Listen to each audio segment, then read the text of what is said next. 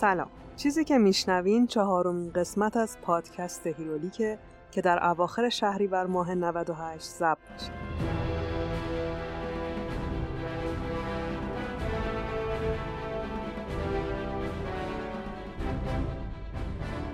هیرولیک روایت تولد و زیست ابرقهرمان هاست. روایتی که من با استفاده از منابع مختلف ولی در نهایت بر اساس تحلیل ها و برداشت های خودم تعریف می‌کنم. قسمت قبل رو یه اپیزود ویژه رفتیم واسه فیلم اند گیم و کلا دنیای سینمایی مارول. ولی دیگه برمیگردیم به روند اصلی خودم.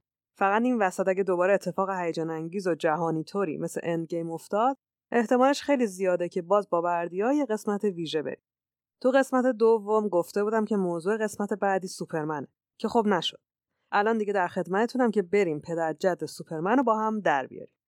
من فائقه تبریزی هستم و به کمک بردیا برجسته نژاد این پادکست رو تهیه می‌کنم.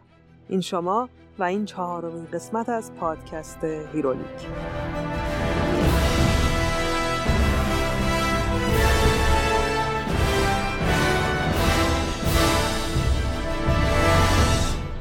ماجرا از اونجایی شروع میشه که حدوداً 90 سال پیش دو تا نوجوان توی دبیرستان یهودی کوچیک توی یکی از شهرهای مهاجر نشین آمریکا با هم رفیق میشن. جری سیگر و جو شسته که من از الان جی جی صداشون می‌کنم. جی جی هر دو 14 سالشون بود وقتی با هم هم کلاسی شدن. دو تا پسر معذب و نیمچه درس خون که اصلا محبوب نبودن و این بچه قلدرای دبیرستان هم هی اذیتشون می‌کردن. دخترم که هیچی اصلا انگار نه انگار که اینا وجود داره. دیدین دیگه سریال و فیلم های آمریکایی و دبیرستانشون این میدون جنگ میمونه این دوتا وسط این خط مقدم همدیگه رو پیدا کرده بودن و دیگه از اون به بعد بیخیال هم, هم نشدن. از صبح تا شب با هم بودن. با هم حرف می‌زدن سیگار میکشیدن دخترها رو دید می‌زدن. ولی چیزی که عین آهن این دوتا رو به هم چسبونده بود علاقه شدیدشون به کامیک بود و داستان مصوری که اون روزا تو روزنامه ها چاپ می‌شد. می‌رفتن پول جمع می‌کردن روزنامه ها رو میخریدن یا یه جوری دست دومش رو پیدا می‌کردن. تیکای داستانا و شخصیت ها رو جدا می‌کردن و میچسبوندن به دیوار. ادای کاراکترها رو در می آوردن داستانا رو عوض می‌کردن. خلاصه شب و روز نداشتن. دیگه شده بودن کلکسیونر comic. هر دوشون هم شدیدا علاقه مند به باک راجرز بودن و دیوارشون پر شده بود از عکسای ایشون. باک راجرز کیه؟ ماجرای باک راجرز هم جزو قصه های مصور اون موقع بود. که داستان قهرمانی رو تعریف می‌کرد که تو موقعیت های مختلف جامعه رو از دست انسانهای شرور نجات می‌داد اول قهرمان نبودا یه چیزی بود تو مایه تنتن یا مثلا لوک خوششانس. جی جی هم کلی دوستش داشتن. همه ماجراش هم حفظ بودن. دیگه داشتن با خودشون و سرگرمیاشون حال می‌کردن که تو کلاسشون اعلام کردن که باید گروه بندی بشن و هر گروهی با موضوعی که دلش می‌خواد یه روزنامه دیواری در بیاره. اینا هم نشستن به چه کنم چه کنم که جری یهو چشش افتاد به عکسا و تیکه های روزنامه‌ای که چسبونده بودن به دیوار. از فکری که به سرش زد خودش پشماش ریخت. یه نگاه به جو انداخت یه نگاه به دیوار و برگشت به جو گفت آقا بیا کامیک بنویسیم. جو یه ذره نگاش کرد. بعد گفت باشه دیگه. ولی خب چی بنویسیم؟ جری یه ذره فکر کرد. گفت اصلا بیا خیلی به خودمون فشار نیاریم. اون فیلمه بود تو سینما دیدیم تارزان. بیا همون کپی بزنیم. جو هم گفت باشه دیگه. حالا فیلمه چی بود؟ تارزان د مایتی عکسش رو می‌ذارم تو اینستاگرام که ببینید یه تارزان قدیمی با لباسه پلنگی پاره پوره. حالا این دوتا اومدن یه پارودی از رو فیلم رفتن. اسم کاراکترش هم گذاشتن گوبر. اسم پروژم شد گوبر د مایتی این اولین قصه شد که این دوتا با هم کار کردن. جری نوشت و جو هم کشید. از اون به بعد تا آخر عمرشونم همینجوری با هم کار کردن. جری داستان پردازیش خوب بود. جو هم طراحی کاراکترش.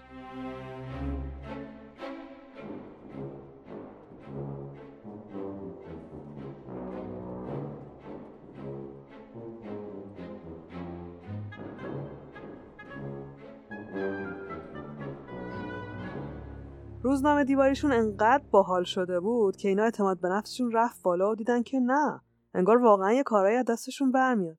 دیگه قفلی زدن هی می نوشتن و میکشیدن و پاره می‌کردن. بعد دوباره از اول. کلی هم خوش میگذشت بهشون تو این پروسه. ولی زندگی اینجوری نمیمونه دیگه. یهو جدی میشه. واسه اینام زندگی از وقتی جدی شد که پدر جری تو مغازه خیاطیش با یه گلوله کشته شد. خیلی بیدلیل و علکی. اونم سر دعوای ساده با یکی از صاحب مغازهای بغلیش. از اینجا به بعد زندگی جری تبدیل به جهنم میشه. باباش که یهو دیگه نبود. شش تا خواهر برادرم داشت با کلی قرض و خرج. جری و جو هر دوشون از خانواده فقیری بودن. ولی حالا که بابای جری مرده بود دیگه فقر رو هم یه جورایی رد کرده بودن. جری داغون شد. روح و روانش از هم پاشید. آینده هم که کلا براش بیمعنی شده بود. دیگه پول نداشت دبیرستان رو تموم کنه. کالج هم که اصلا حرفشو نزد جو طاقت نداشت رفیقش رو اینجوری ببینه. گفت آقا من که پولی ندارم بهت بدم. ولی بیا بشینیم جدی سر کارمون رو سعی کنیم ازش پول در بیاریم. ما که استعدادش هم داریم. خدا رو چه دیدی؟ شاید ترکوندی جری هم قبول کرد دیگه. اینا قلم و کاغذ رو برداشتن و شبانه روزشون رو زدن به کار. تا اینکه اولین کاراکتر خلق شد. کاراکتری به نام سوپرمن. ولی اینجاشه که خیلی جالبه. این جناب سوپرمن که یه خط فاصله بین سوپر و منش بود یه موجود کچل و چاق و ترسناک بود که با قدرت تلپاتی می‌خواست همه رو بکشه و دنیا رو به تصرف خودش در بیاره. جی جی اینو نوشتن و خیلی شیک رفتن سیاسفید چاپش کردن و شروع کردن دنبال ناشر گشتن دیگه وقتش هم بود یه پولی به جیب بزنن. یه نکته اینجا بگم اون موقع کامیکا کتاب نبودن. یه ستون بودن مثلا توی هفته نامه که داستاناشون رو باید هفتگی دنبال می‌کردی. سریالی بودن در واقع. اینا هم قسمت اول رو فقط نوشته بودن. یعنی یه صفحه کلا. با همونم دنبال ناشر میگشتن. هر انتشاراتی که می‌رفتن طرف یه نگاه به اینا مینداخت یه نگاه به داستان. بعدش هم با کرک و پر ریخته بهشون می‌گفت خدا روزیتون رو جای دیگه حواله کنه دلیلش چی بود؟ بذار یکم جدی به قضیه نگاه کنی چه سالیه؟ 1933 یعنی بعد از جنگ جهانی اول و دقیقا همون سالایی که حزب نازی دیگه داره تو آلمان قدرت می‌گیره هیتلر هم در حال چیدن آجرای دیکتاتوری چندین سالش. حالا دوتا جوان لاغر و مهاجر و فقیر و یهودی یه داستان گرفتن زیر بغلشون از یه موجودی که فاشیست از سر و کلش داره فوران می‌کنه. انتظارم دارن چاپ شه. واقعا عجیبه دیگه. اینا خودشون یهودی بودن. مهاجرت هم کرده بودن آمریکا. یعنی اگرم قرار بود یه داستان بنویسن باید برعکس اینی می‌شد که الان خلق کرده بودن. خلاصه اینا انقدر جواب رد شنیدن که باز قاطی کردن و جری هم رفت تو همون لاک افسردگیش. حالا بعد با این واقعیت روبرو هم می‌شدن که شاید بلد نیستن و فقط فکر می‌کردن که بلدن. از اون ور موازی با این ماجراها یه سری انتشاراتی شروع کرده بودن به چاپ کتابای کامیک. دیگه از حالت روزنامه داشتن درش می آوردن واسه اینکه مردم مجبور نباشن هفته به هفته منتظر قسمت بعدی باشن. اونا از اول کل داستان رو می نوشتن و طراحی می‌کردن. بعدش هم توی کتاب کوچیک و ارزون قیمت چاپش می‌کردن. جو که یه روز مثل همیشه داشت تو روزنامه فروشی ها سرک می‌کشید یهو متوجه یه سری کتاب کامیک شد و ماجرا اومد دستش. انقدر ذوق کرده بود که از همونجا تا خونه جری دوید و ماجرا رو واسش تعریف کرد. جری هم حال کرد. گفت باشه بیا یه امتحانی بکنیم. نشستن این دفعه داستان کامل از سوپرمن ترسناکشون نوشتن. کلی هم روش کار کرد ولی بدترم شد. دیگه ماجراهای ظالمانه این شخصیت کامل تعریف می‌شد و ناشران بیشتر کرک و پرشون میریخت. rejection با شدت بیشتری ادامه پیدا کرد. انقدر که جی جی از فرط عصبانیت کتاب انداختن تو آتیش. که البته یه صفحش سالم موند که حتما عکسش رو براتون می‌ذارم. جی جی تصمیم گرفتن بیخیال خلق کردن بشن و برن دنبال کار که حداقل از گشنگی نمیرن. استعدادشون هم خوب بود دیگه. توی انتشاراتی استخدام شدن و داستانای بقیه رو طراحی و ویرایش می‌کردن. کارشون خوب بود. همه ازشون راضی بودن. اینام که یه جون تازه گرفته بودن باز گفتن حالا یه شانس دوباره به خودمون بدیم. سوپرمن بدجنسه رو گذاشتن جلوشون. گفتن آقا اسمش که خوبه. فقط اون خط تیره رو برداریم. بعدم بیایم هرچی این هست و هر کاری که انجام میده رو برعکس کنیم. بعد دیدم به همین راحتیام نیست. واسه همین شروع کردم به مطالعه و تحقیق و اینجور چیزا. دیگه از داستان هرکول خوندن تا سامسون و موسا و کلا هر کی که اسطوره یا خفن بود. بعد نشستم به طراحی. قدش رو بلند کردن براش مو گذاشتن صورتش رو تو دلبرو کردن از عضلهاش هم که دیگه نگم برات. حالا این شخصیت یه بگران می‌خواست از اون مهمتر یه لباس. بگران رو که دیگه راحت درآوردن. یه نوزاد که از مرگ نجات پیدا می‌کنه و بعد یه جای دیگه بزرگ میشه. گفتن دیگه زده بودن تو کار اسطوره لباسش هم از روی مجله های زرد و لباسهایی که آدما تو ستیرکا میپوشیدن طراحی کردن. بعد دیدن که خب نمیشه که اسم این آدما بذارن سوپرمن بعدم با همین اسم زندگی عادی هم داشته باشه. مجبور شدن یه کاراکتر دیگه هم بسازن. البته کاراکتر دیگر رو که اشتباه گفتم در واقع شخصیت مخفی واسش طراحی کردن. اسمش هم گذاشتن کلارک کنت. خیلی هم ابتکار نزدن. کلارک کنت ترکیبی بود از اسم کلارک گیبل و کنت تایلر کلارک گیبل که همون رت باتلر جذاب برباد رفته است کنت تایلر هم یه بازیگر نسبتا معروف تو دهه سی که خب مثل کلارک گیبل شاخ نبود دیگه الان کسی خیلی نمیشناستش حالا نوبت مهمترین تفاوتی بود که باید برای این سوپرمن نسبت به اون سوپرمن قائل می شدم. اونم هدف و انگیزه و کلا ایدئولوژی بود. گفتم دیگه اون سوپرمن اولی می‌خواست همه رو بکشه و دنیا رو تصرف کنه. حالا اینی که داشت طراحی می‌شد اتفاقا می‌خواست دنیا رو جای بهتری کنه. مثلا جلوی هیتلر و استالین و اینام بجنگه و اگرم وقت شد به جرایم روزمرم رسیدگی کنه. دیگه کاری نمونده بود که بکنن. غیر از جذب ناشه. یه چند باری reject شدن تا رسیدن به دیسی دیسی اون موقع داشت comic ای کاراگاهی یا همون Detective Comic رو چاپ می‌کرد که دیسی هم مخفف همونه. داستانشون هم کلا در مورد یه سری کاراگاه باحال و مرموز بود که کشف جرم می‌کردن. از شانس جی جی اینا تصمیم گرفته بودن بیان یه کار جدید بکنن و یه خط دیگه راه بندازن به اسم Action Comics ولی هنوز ایده ای نداشتن. تا یهو سر و کله دو تا جوون معذب و عجیب پیدا شد. دیسی خیلی حال کرد. اصلا کلا با یه چیز دیگه مواجه شده بود که خیلی هم به درد اون روزا می‌خورد. گرچه بحثشون این بود که این داستان و طراحی خیلی آماتوره ولی نمی‌تونستن پتانسیلش رو نادیده بگیرن. اینجوری شد که جری سیگل و جو شوستر به استخدام دیسی در اومدن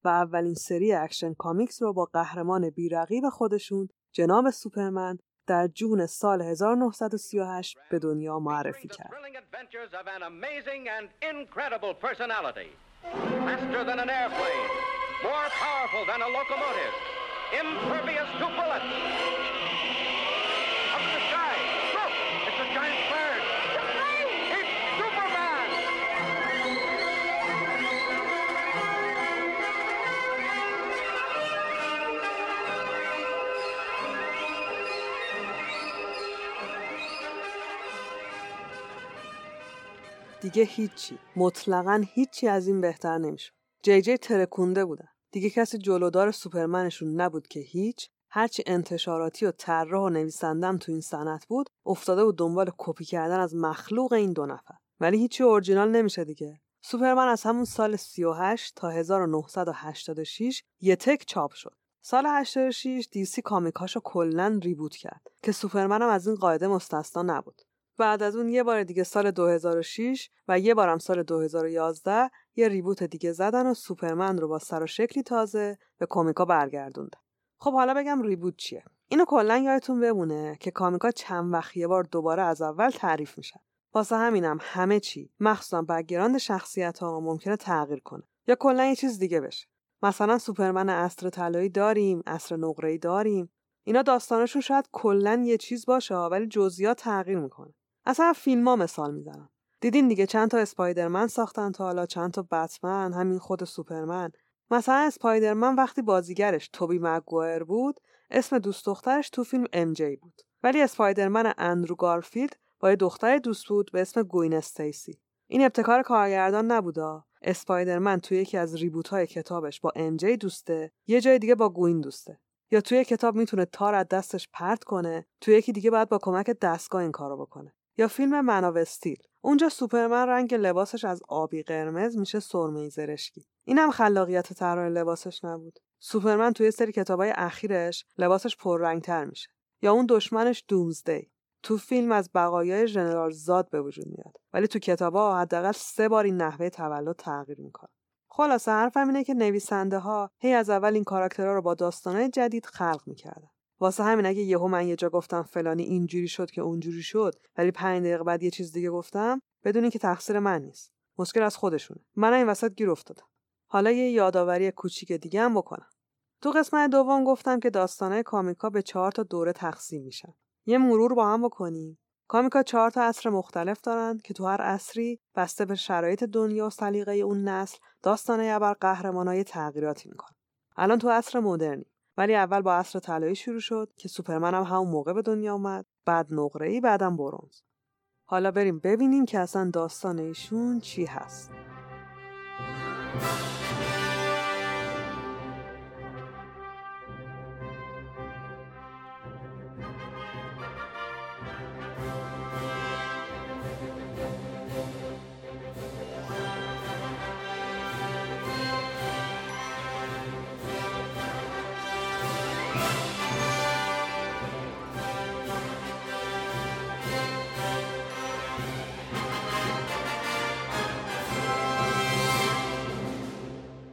یکی بود یکی نبود. یه پادشاه خیلی ظالمی بود که پدر سرزمین و مردمش رو در آورده این وسط یه پیشبینی هم شده بود که داره یه نوزاد به دنیا میاد یا قبلا به دنیا اومده که قراره بیاد و همه کاسه کوزه های جنای پادشاه رو بشکونه. آقا پادشاه هم آی عصبانی میشه و میفته به جون مردم. حالا نکش کی بکش. خلاصه نوزاد به هر روشی که شده از خطر دور میشه. حالا یا ترودخونه رها میشه مثل موسا یا میدنش سیمرغ بزرگش کنه که میشه زال بچه تو محیط جدیدش رشد می‌کنه. ولی روز به روز که میگذره یه فرقی بین خودش و اطرافش پیدا می‌کنه. از تفاوتهای فیزیکی گرفته تا احساسی و اعتقادی. بعد کم کم واقعیت ها براش روشن میشن و می‌رسه به مرحله آشفتگی و باید همه چی رو رها کنه و بره که خودش رو پیدا کنه. این داستان تکراری و جذاب چندین و چند بار تو اسطوره های کلاسیک و مذهبی تکرار شده. ممکنه جزئیات داستان رو با هم فرق کنن ولی کلیات همینه. کلا تعریف کردن داستان نوزادی که از بد به تولد با یه داغ منجی رو پیشونیش به دنیا میاد برای مردم جذابه. چه داستانی از 50 هزار سال پیش چه از سال 1938 سوپرمن هم با توجه به انتخاب این خط داستان برای تعریف کاراکتر و زندگیش خیلی واضح و مبرهنه که یک استوره و نماد ملی محسوب میشه. ریشه تولد سوپرمن هم همینه. یه دانشمند از سیاره کریپتون به اسم جور ال می‌فهمه که سیارش قرار منفجر بشه. سعی می‌کنه که به دانشمندای دیگه در مورد این فاجعه هشدار بده. اما میگن که مشاعرش رو از دست داده و بهش میخندن. پس اون و همسرش لارا تصمیم می‌گیرن که پسرشون کلل رو توی سفینه فضایی بذارن و پرتابش کنن به فضا. سفینه یه مدت نامعلومی تو فضا سرگردون میمونه. در نهایت روی کره زمین توی زمین کشاورزی فرود میاد که مال جاناتان و مارتا کنت بوده. اونا اولش می‌خوان بچه رو به یتیم خونه بسپرن. اما بعد تصمیم می‌گیرن خودشون بزرگش کنن. اسمش رو هم می‌زنن کلارک. کلارک همینطور که بزرگ میشه قدرت های فوق سر کلشون پیدا میشه. همین همیشه که پدر و مادرش قبل از مرگشون بهش لقب سوپرمن رو میدن و ازش خواهش می‌کنن که قدرتاش رو به عنوان ابزار عدالت استفاده کنه. پدر و مادرش که میمیرن به شهر متروپولیس نقل مکان می‌کنه. تو مجله دیلی پلنت مشغول به کار میشه تا بتونه از دردسرایی که پیش میاد اطلاع پیدا کنه و سریع خودش رو برای کمک برسونه. ولی مسئولیتاش تو متروپولیس در همین حد باقی نمیمونه. قهرمانی سوپرمن و قدرت های بیانتاش باعث میشن که هیچ راه دیگه جز رفتن به جنگ نداشته باشه. اونم نه هر جنگی، جنگ جهانی دوم. سوپرمن میره جنگ بعد از کلی ماجرا دست جناب هیتلر رو استالین رو می‌گیره و تحویل جامعه ملل میده. جامعه ملل اسمی که اولا برای سازمان ملل انتخاب کرده بود. خلاصه استالین و هیتلر هم خیلی شیک تو ژنو که مقر جامعه ملل بوده برای تمام جنایات جنگیشون محاکمه میشن. تو اوایل این عصر یعنی عصر طلایی سوپرمن برخلاف شخصیت آیندهش یه مقداری خشنه و اغلب دشمناشو می‌کشه. به آسیبای جانبی هم که به دیگران وارد می‌کنه خیلی توجهی نداره. به نظر میاد این رفتار در واقع تهمونده همون سوپرمن کچل و با خط فاصله بین سوپر و من بوده که ته دل جو جری گیر کرده بوده. ولی خب دووم نمیاره. نمیشه هم قهرمان بود هم همه رو زد چپر و چلاق کرد. همین شد که دیگه از سال 1940 به بعد ویراستار جدید شخصیت سوپرمن رو از کشتن منع می‌کنه و حتی توی یکی از کتابا سوپرمن قسم می‌خوره که دیگه آدم نکشه اگرم کشت خودشو بازنشسته کنه. عصر طلایی زمان تولد خیلی از شخصیت های فریم بود. شخصیت های مثل لویس لین که همکار کلارک تو مجله بود و بعدنا با هم ازدواج کرد و همینطور لکس لوتر یکی از اصلی ترین و شاید جذاب ترین دشمنای جناب سوپرمن. تو عصر نقره‌ای شرکت دیسی تصمیم گرفت که به جای update کردن سوپرمن عصر طلایی دو تا سوپرمن داشته باشه. به خاطر همین سوپر بوی رو معرفی کرد که از version قبلی یکم جوونتر بود. این معنیش این نیست که اون سوپرمن متولد سال 1938 جاش رو به سوپر بوی میده ها. نه، اون سر جاشه. حالا در حالی که اون شخصیت عصر طلایی داره چاپ میشه، تو عصر نقره‌ای یه سوپرمن دیگه ظاهر میشه که سوپر بوی هم بهش میگه. سفینه تو اسمال ویل فرود میاد و جاناتان و مارتا کنت پیداش می‌کنن. اونا بچه رو می‌برن خونه و اسمش رو می‌ذارن کلارک. کلارک وقتی که هنوز بچه‌اس قدرتاش رو کشف می‌کنه و با بزرگ شدنش یاد می‌گیره که کنترلشون کنه. کلارک مادرش رو راضی می‌کنه که براش یه لباس بدوزه و توی همون سن و سال به عنوان سوپر بوی تو اسمال ویل شروع می‌کنه به جنگیدن با شرارت. تا اینکه تو سال 3000 به گروه ابرقهرمانا میپیونده. خیلی فرقی با سوپرمن عصر طلایی نداره. ولی خب دیگه تو کانزاس نیست و اسم شهری هم که توش میفته اسمال ویله وقتی که جاناتان و مارتا میمیرن کلارک عصر نقره هم به متروپولیس نقل مکان می‌کنه. اونجا به دانشگاه متروپولیس میره. همونجاست که اسمش رو از سوپربوی به سوپرمن تغییر میده. یعنی اینکه تو عصر نقره ای اومدن سوپرمنی که تو عصر طلایی قهرمان بازیش بعد از مهاجرت به متروپولیس شروع شده بود رو یه عقبه براش ساختن که مثلا تو نوجوانیش هم تو شهر خودش از این کارا ولی تو ابعاد کوچیکتر می‌کرد سوپرمن عصر ای به خاطر قدرت بسیار زیاد و تواناییش تو به دست آوردن قدرت های جدیدتر که سوپرمن قدیمی نداشت معروفه. افسانه های سوپرمن تو عصر برونزی به غیر از تغییرات کوچیکی که داشت مشابه عصر نقره ادامه پیدا کرد و هنوزم که عصر مدرنه همونجوری ادامه داره. خب حالا که تقریبا می‌دونیم سوپرمن چجوری به دنیا اومده می‌خوام برم سراغ چند تا از داستانهای معروف و مهمش. ولی قبلش باید دو تا چیز یا در واقع دو تا موضوع مهم رو بدونیم. اولش اینه که اصلا آیا ما به عنوان یه مخاطب زمینی می‌دونیم قدرت های فیزیکی و ماورایی این آدم فضایی چیا اصلا هستن و اصلا راهی هم برای شکست دادنش وجود داره؟ دومی هم اینه که بهتره یکم از دشمنای اصلی این شخصیت بدونیم که وقتی خواستیم بریم سراغ ماجراهای خرابکاریا و جنگاشون بدونیم با کی طرفیم. و جناب سوپرمن هم قراره با کدوم تواناییش زادگاهمون رو برای بار چندم نجات بده.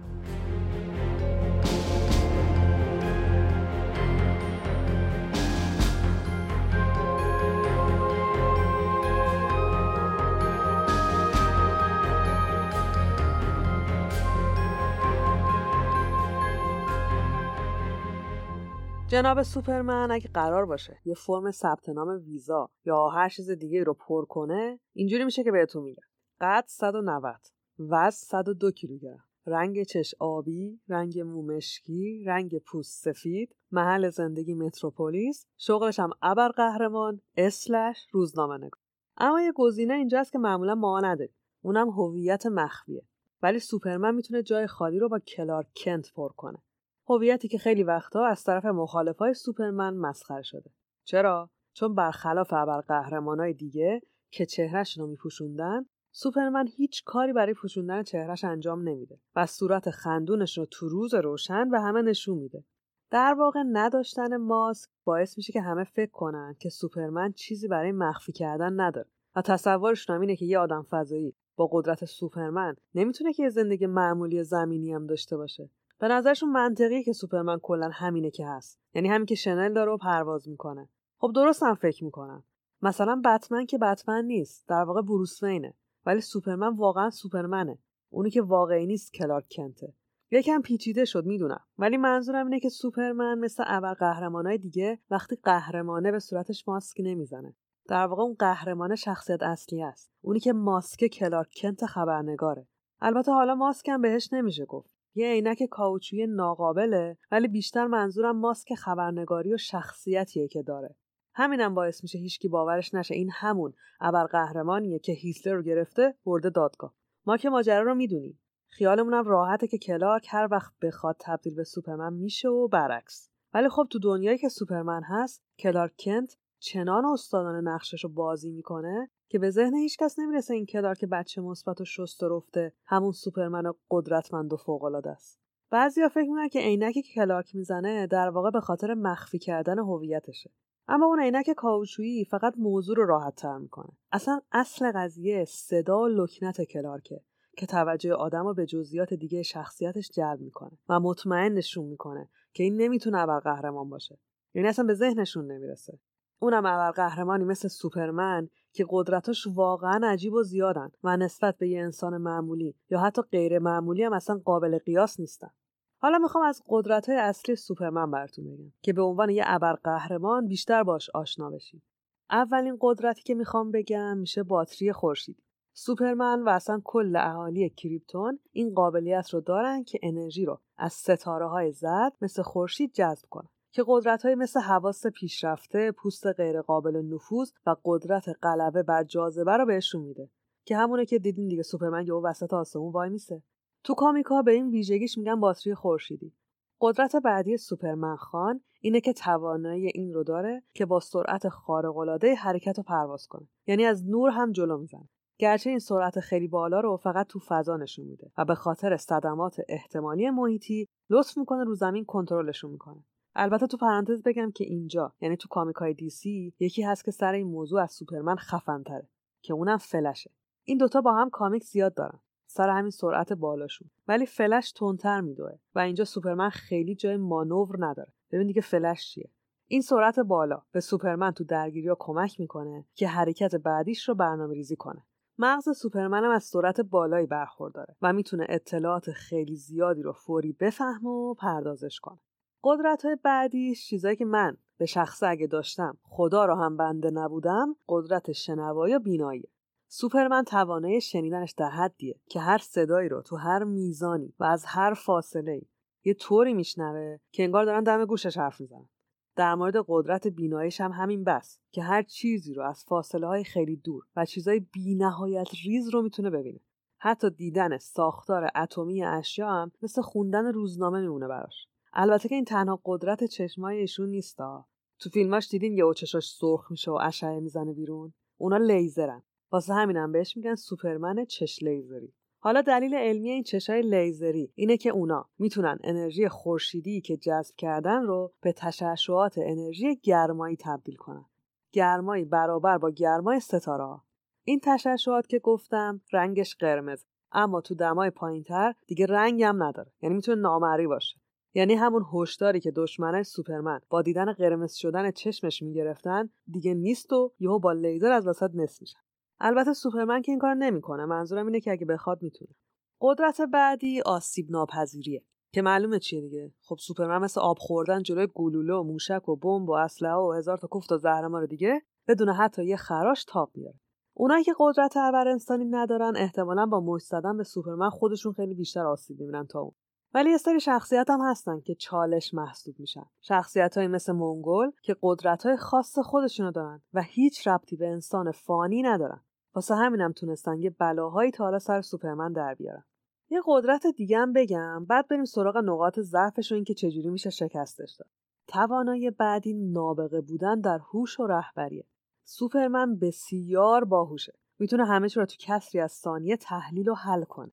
می‌تونه خودش از بدنش جدا کنه و از بالا قضیه رو نگاه کنه. اینجوری آدم همه جوانه با ابعاد یک ماجرا و اتفاق رو درک می‌کنه دیگه. بعد می‌تونه درست تصمیم بگیره. جناب سوپرمن اینا رو تو کسری از ثانیه تازه انجام میده.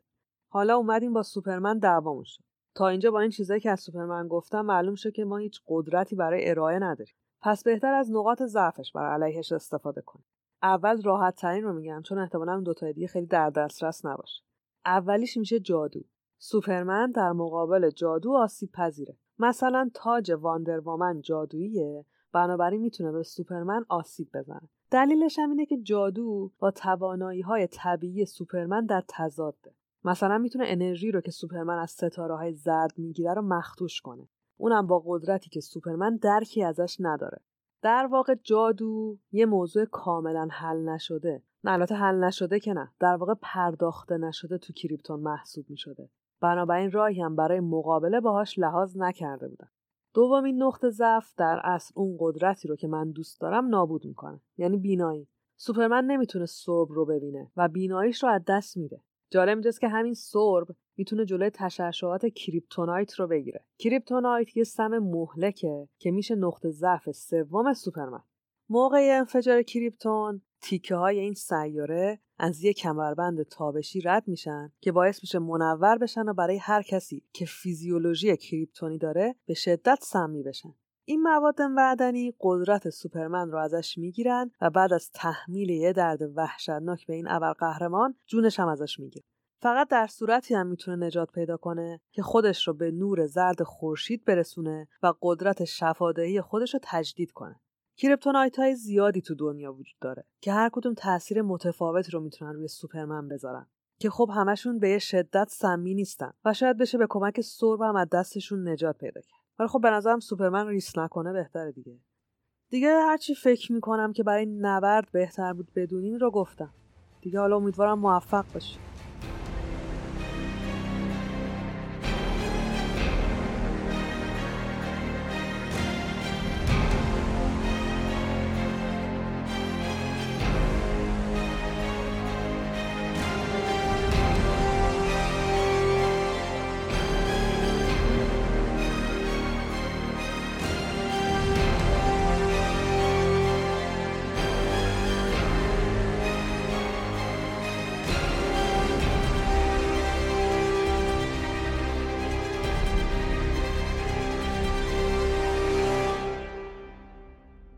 ابرقهرمانی چند تا دشمن خیلی جذاب و قدرتمند داره که حتی خیلی وقتا تو فیلم ها و کتاباشون به یمن حضور همون شخصیت منفی است که داستان هیجان انگیز میشه. بهترین مثالش هم جوکر همیشه جاودان تو ماجراهای بتمنه که به نظرم تو تمام ابعاد شخصیتش از لباس و گیریم و بگراند و همه چی نبوغه که ازش سرازی میشه.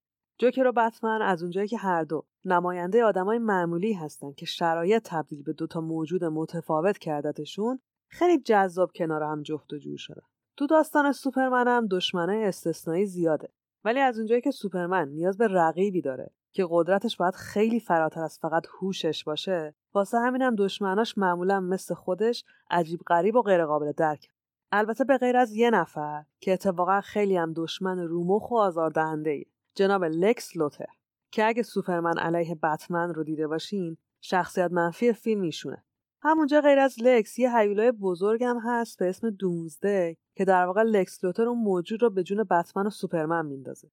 چون به هر حال هر چقدر خفن باشه قدرت رو در رو جنگیدن با این دو نفر نداره. خود دومزده هم یکی از خطرناکترین و پرزورترین دشمنای سوپرمن من اینجا چند تا از دشمنای اصلی سوپرمن رو خیلی مختصر معرفی می‌کنم.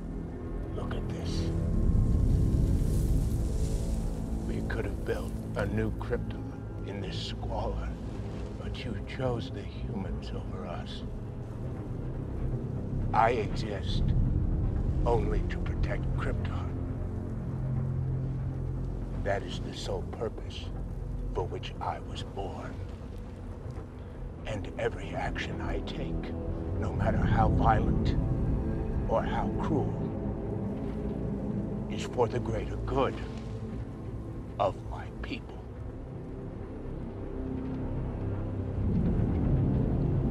And now, I have no people. My soul.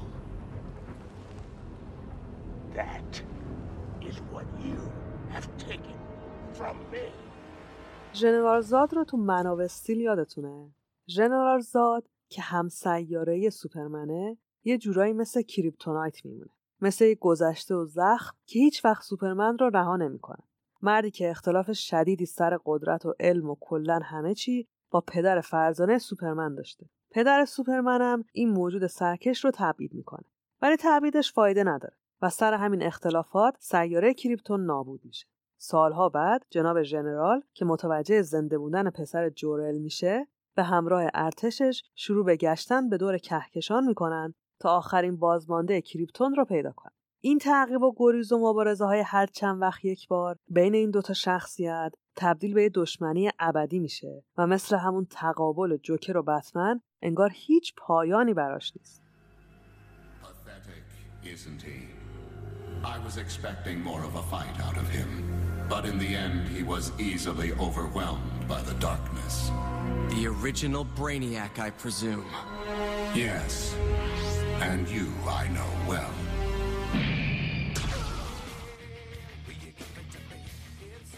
یکی دیگه از دشمنای قدرتمند و پرچالش سوپرمن برنیک.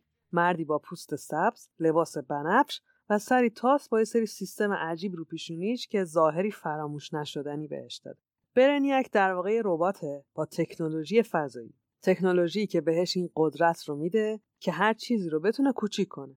از خود سوپرمن گرفته تا مثلا توی داستان یکی از شهرهای کریپتون رو نقلی می‌کنه.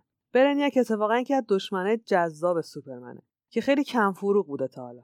تا اینکه تو خط داستانی یکی از کامیکای سال 2008 اوج می‌گیره. بعدش هم توی انیمیشنی به اسم سوپرمن رها شده.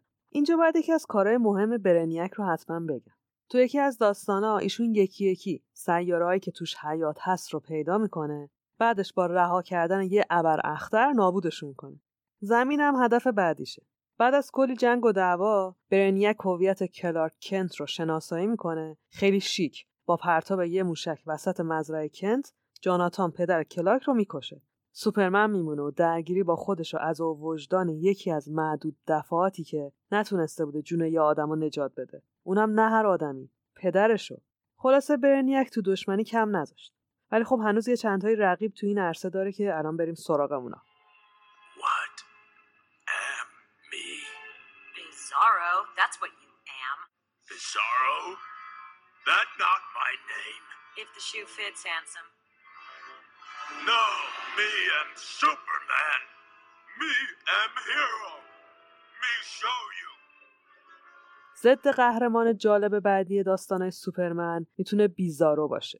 بیزارو در واقع طراحی کاراکترشه که خیلی واسه من جذابه. شخصیتش انعکاس تاریک سوپرمنه. با همه همون نیروها ولی برعکسش. مثلا چشای لیزریش به جای زوب کردن همه رو منجمد می‌کنه. نسخه زیادی از این یه جورایی پارادوکس سوپرمن نوشته شده. ولی در نهایت همشون همون همزات مریض سوپرمنن. سوپرمنی که انگار ناراحتی روحی داره و بیش از اندازه روحش آسیب دیده است. اولین بیزارو زمانی خلق میشه که سوپربوی برای کمک به یه بیمارستانی و برای تکثیر یه جور اشعه توسط یه پروفسوری دعوت میشه. تو اون مراسم یه سری اتفاق میفته که در نهایت باعث برخورد سوپربوی با اون دستگاه تکثیر اشعه رادیوم میشه که نتیجهش این میشه که یه کپی ناقص از سوپربوی خلق میشه به اسم بیزارو تو نسخه دیگه اولین بیزارو حاصل شبیه سازی شکست خورده ای از سوپرمنه توسط لکس لوتر و دانشمندی به نام دکتر تنگ. هدف لکس لوتر از این تکثیر استفاده و کنترل اون نسخه از سوپرمنی بوده که خودش طراحی کرد. تو پرانتز بگم که مشخصا سراغ لکس لوتر میرم. اینجا فقط دارم نقشش رو تو قضیه بیزارو تعریف می‌کنم. بیزارو خلق شده شخصیتی سردرگم داشت. نمی‌تونست قبول کنه که انسانه، نه حیوان و نه هیولا. در نهایت بیزارو لکس لوتر رو اسیر می‌کنه و باعث ایجاد رعب و وحشت تو متروپولیس میشه. تا اینکه آخرش بیزارو همکار سوپرمن تو روزنامه رو می‌بینه. یعنی همون لوئیس لین که بعدنا زن سوپرمن میشه. می‌بینه و عاشقش میشه. لوئیس هم برای فرار کردن ازش راهی جز تکثیر کردن خودش نداره. که نتیجه این تکثیر موجودی میشه به نام لوئیس بیزارو. بقیهش این میشه که بیزارو عاشق لوئیس بیزارو میشه و با هم میرن توی سیاره دنجی تا آخر عمرشون زندگی کنن. منم باورم نمی‌شد که آخرش میشه ولی خب ممکنه برای هر کسی پیش بیاد دیگه. نه زود قضاوت کنیم. بیزارو هم عاشق میشه. ولی به نظر من باحالترین داستان بیزارو این یکی الان می‌خوام بگم. جناب جوکر همون دشمن دیرینه بتمن به سری قدرت های عجیب دست پیدا می‌کنه که به وسیله اونا شروع به خلق نسخه مخصوص خودش از سوپرمن می‌کنه. بیزارویی که زیر دستای جوکر میاد بیرون همه قدرت های سوپرمن رو داره ولی ذهن و تکلمش کاملا بچگان است. دست آخرم به وسیله ژنرال زاد گروگان گرفته میشه و از اونجایی که شبیه سوپرمن بوده ژنرال بسیار از شکنجه کردنش لذت میبرده تا اینکه خود سوپرمن میاد و همزاتش رو نجات میده. گاهی هم پیش میومده که اصلا شخصیت منفی نبوده. یه چیزی مثل لوکی برادر تور می‌شده. هم واقعا یه کمکهایی می‌کرده هم آخرش زهرش رو خیلی تمیز میریخته My grand laser emitter would have ended your world in a matter of minutes. Another mercy. But it seems the mercies of Mongol are not appreciated. So we will do this the hard way. And the war world will unleash all its weapons upon the earth.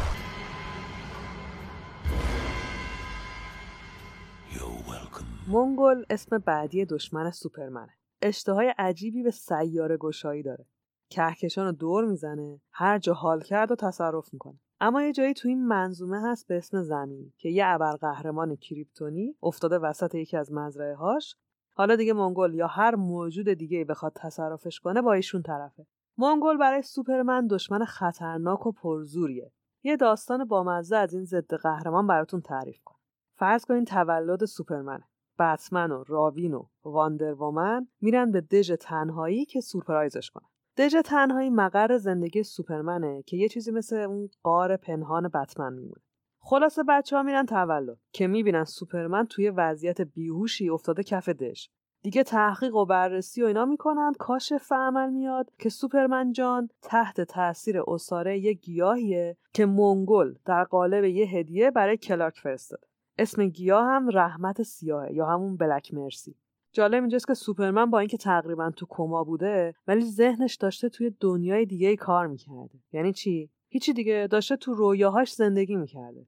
این بلک مرسی یه کاری کرده بوده که رویای ناخداگاه سوپرمن بزنه بالا و چیزی که همیشه دوست داشته اتفاق بیفته ولی انکارش می‌کرده رو ببینه. رویا هم این بوده. که داره توی سیاره کریپتون زندگی می‌کنه که اصلا منفجر نشده و قرار نبوده منفجر بشه. ازدواج کرده بچه داره و با همه غیر از پدرش رابطه خوبی داره. پدرش هم به خاطر اینکه در مورد انفجار سیاره اشتباه کرده بوده جایگاهش رو تو مجمع دانشمندان از دست داده بوده و همه مسخرش می‌کردن. جورل سعی می‌کنه که با یه سری سیاسیون تعصبی همکاری کنه و تو کریپتون خرابکاری کنه. این خواب و خیال به محض اینکه از یه زندگی خوشبخت و آروم می‌رسه به این قسمت آخر خرابکاری باباه سوپرمن از خواب میپره و تازه می‌فهمه مونگل چه بلایی سرش آورده. خلاصه با بتمن و رابین و واندرومن مونگول رو سر جاش میشونن و بعدم سوپرمن طی مراسم خیلی شیک و دوستانه کادای تولدش رو از دوستای منجیش می‌گیره. واقعا بعضی داستانا خیلی جالبه. مثلا این ماجرا که داشتم میخوندم همش بتمن و واندرومن تصور می‌کردم که کلاه بوقی سرشونه و رفتن خونه سوپرمن که پارتیش کنن. من اگه بودم سریع این فیلم رو میساختم You may feel powerless now, but soon you will watch the fear in men's eyes. As captain of my furies, your fame will spread throughout the universe. You will see the fiercest warriors flee your presence. Armies brought to their knees, entire nations crumble at the mere mention of your name. You will know power you would have never known on Earth. Never again will you be lost. From now on, you will be at my side, forever mine, forever dark side. دارک بیشتر از روی شخصیت هیتلر طراحی شده. یعنی یه دیکتاتور متعصب که می‌خواد حکومت جهانی تأسیس کنه. و هر کی هم مخالفشه یا تو این دنیای جدید به دردش نمی‌خوره رو به راحتی از صفحه روزگار محو می‌کنه. دارک اولین بار به عنوان یکی از دشمنای سوپرمن معرفی شد. ولی بعدا تبدیل به یکی از دشمنای اصلی جاستیس لیگ شد و جنگ رو با همه ابرقهرمانای دی سی ادامه داد. حالا جاستیس لیگ چیه بخوام ساده بگم میشه اونجرز دنیای دی سی یعنی یه گروه از ابرقهرمانا که وقتی اوضاع دیگه خیلی خرابه دور هم جمع میشن و یه چاره پیدا می‌کنن اعضاش هم میشن بتمن، سوپرمن، فلش، واندرومن، آکوامن، گرین لنترن و یه چند نفر دیگه. مثلا تو قسمت پنجم سری کتابای جاستیس لیگ این گروه ابرقهرمانی با این هیولا وارد جنگ میشن و در نهایت با کلی آسیب و خسارت شکست می‌خورن. سوپرمن کلی با اشعه های اومگا ضربه می‌خوره، زخمی میشه، بازوی گرین لنترن به شدت میشکنه ولی در نهایت تو قسمت ششم با یک سری کارهای محیرالعقول و دست پیدا کردن به یک سری قدرت و آپشن جدید جاستیس لیگ می‌تونه انتقام شکست قبلیشو از جناب دارک ساید بگیره. خلاصه دشمن جالب و خطرناکیه که تاریخچه محکمی هم براش درآوردن. من سعی می‌کنم تو شبکه های اجتماعی هیرولیک جذاباشون رو براتون جدا کنم. حالا دیگه وقت اصل کاری است. کیا؟ دومزدی و لکس لوتر. یه یادآوری اینجا بکنم. اگه فیلم بتمن علیه سوپرمن رو دیده باشین لکس لوتر همون دانشمند کچله است که جسی آیزنبرگ نقشش رو بازی می‌کنه. دومزدی هم همونه که لکس لوتر در واقع از بقایای جسد ژنرال زاد به وجودش میاره. و آخر سرم نه بتمن و نه واندر از پسش بر نمیاد. جناب سوپرمن هم وقتی می‌بینه که قدرت دومزدی انقدر زیاده خودش رو قربانی می‌کنه. یعنی سوپرمن و دومزدی با هم برخورد می‌کنن بعد هر دو منفجر میشن چون راه دیگه برای کشتن این هیولا وجود نداشت خب حالا اینا واسه فیلمه بریم ببینیم تو کامیکا چه خبر Superman, I'm here to kill you. Is this a bad time? But I'm not the one who hurt you. Superman is Superman, and I will kill you. Why? دومزدی تو سری اولی که نوشته میشه در واقع بازمانده ایه از نمونه های اولیه موجوداتی که قبل از ساکنین انسان نمای کریپتون روی این سیاره زندگی می‌کردن. یه چیزی مثل دایناسورا با این تفاوت که اجداد سوپرمن از ما پیشرفته تر بودن و تونسته بودن یه نمونه آزمایشگاهی از ژنتیک این دایناسور کریپتونی به کمک فسیلای باقی مونده ازشون خلق کنن. ولی خیلی محافظت شده و توی کپسول آسیب ناپذیر آزمایشگاهی نگهش میداشتن. که بر اثر یه سری اتفاق کپسول سر از زمین در میاره. و دیگه آدمان وقتی دستشون به یه همچین چیزی برسه تو دکور که نگهش نمیدارن. پس دومزدی متولد میشه و خیلی شیک و مجلسی سوپرمن رو به قتل میرسونه. سوپرمن توی تابوت امنی دفن میشه و تو مراسم ختمش تقریبا تمام ابرقهرمانهای دنیای دیسی شرکت می‌کنن اما چیزی نمیگذره که معلوم میشه سوپرمن زنده است و داره با اندک قدرت باقی موندهش به مبارزه با جرم و جنایات محلی ادامه میده دوستاشم که می‌بینن اینجوری کمکش می‌کنن سوپرمن کم کم قدرتش رو به دست میاره و برمیگرده که همچنان به عنوان خفنترین ابرقهرمان دنیای دیسی کارش رو ادامه بده. Actually, I'm glad you came. I have a deal to offer you. I'm listening. As long as I have the rock, you can't stop me. But it is bothersome to have you always trying. So, the deal is this. You leave me and my operations alone, and I and my little green rock will leave you alone. I don't make deals with criminals. I control everything in this town, Superman. Your cooperation is not really necessary. The offer was merely a courtesy. You will never control me, Luthor. Never! آخرین و اصلی ترین دشمن سوپرمن کسی نیست جز لکس لوتر. یه انسان معمولی و فوق‌العاده باهوش که پسر یکی از ثروتمندترین خانواده های متروپولیسه. یه جورایی بروس وین متروپولیسه که خب در تربیتش اجحاف شده متاسفانه. ایشون کینه که از سوپرمن داره به خاطر قدرتاشه. منطقش هم اینه که هرچی تکنولوژی و دانش و علم و ثروت رو زمین باشه با یه حرکت سوپرمن زیر سوال میره خلاصه احتمالا بیشتر دلش از این پره که چرا کریپتونیا آخه؟ وقتی این همه آدم لایق و با استعداد رو زمین هستن. پر بیرا هم نمیگه دیگه. در واقع فلسفهش اینه که وقتی کسی مثل من رو زمین هست که باهوش و ذکاوتش بارها سوپرمن رو به زانو درآورده چرا باز مردم دارن سوپرمن رو مثل خدا میپرستن؟ چرا نباید به خودشون و انسانیتشون باور داشته باشن و پشت قدرتی وایسن که یکی از گونه خودشون داره هدایتش می‌کنه؟ ولی خب دانشمندا اصولا یادشون میره که قدرت باور افسانه و قهرمان و ایمان و این چیزا تو عامه مردم خیلی بیشتر از هوش و ذکاوته. یعنی بیشتر مردم دنیا می‌تونن باور کنن و ایمان بیارن و همین که طرفشون از چشاش لیزر بیاد کافیه.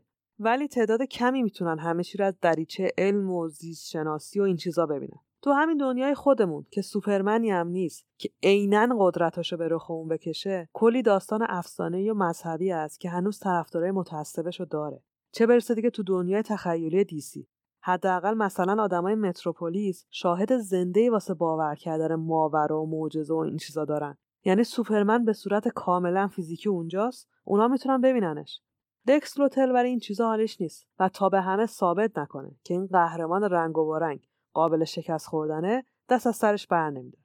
لکس لوتر تا دلتون بخواد داستانای هیجان انگیز و جالب داره. مثلا توی یکی از داستانا می‌خواست که تمام کشورهای اروپایی رو وارد جنگ بزرگی بکنه. راهی هم که پیدا کرده بود خرابکاری توی کنفرانس صلح توی یکی از کشورهای اروپایی بود. ولی همونجا برای اولین بار شکست می‌خوره و نقشش نقش براب میشه. بعد از اونم نقشه کلی حمله های تروریستی می‌کشه که بازم سوپرمن میاد سراغش و هیچ کدومش به نتیجه نمی‌رسه. حالا دیگه لکس لوتر تمرکزش رو می‌ذاره روی این ابرقهرمان و اینقدر تحقیق و آزمایش می‌کنه تا بالاخره ضعف سوپرمن در مقابل کریپتونایت رو کشف می‌کنه. اما با اینکه می‌تونه یه تیکه از این سنگ رو پیدا کنه تو استفادهش موفق نمیشه. به خاطر همین اول لجش این نقطه ضعف سوپرمن رو به همه لو میده. دیگه یه جوری شده بود که دشمنای کوچیک و بزرگ سوپرمن هم می‌دونستن چه جوری بهش آسیب بزنن. البته اینجوری هم نبود که هر کسی از راه برسه بره کریپتونایت بخره بیاد. اصلا سنگ در دسترسی نبود. ولی خب بودن کسایی که تونستن یه آسیبایی با دونستن این واقعیت به سوپرمن وارد کنن. اما به نظر من جذابترین خط داستانی لکس لوتر مربوط به دوران مدرنه.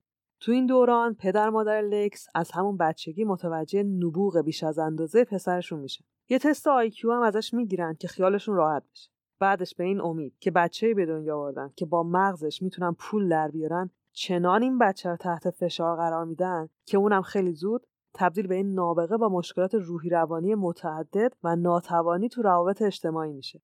لکس وقتی دیگه 18 سالش شده بوده به جایی رسیده بوده که می‌تونسته توی آزمایشگاه مخصوص خودش با بهترین تجهیزات ممکن دنبال راهی بگرده که بتونه خارج از جو زمین زندگی کنه.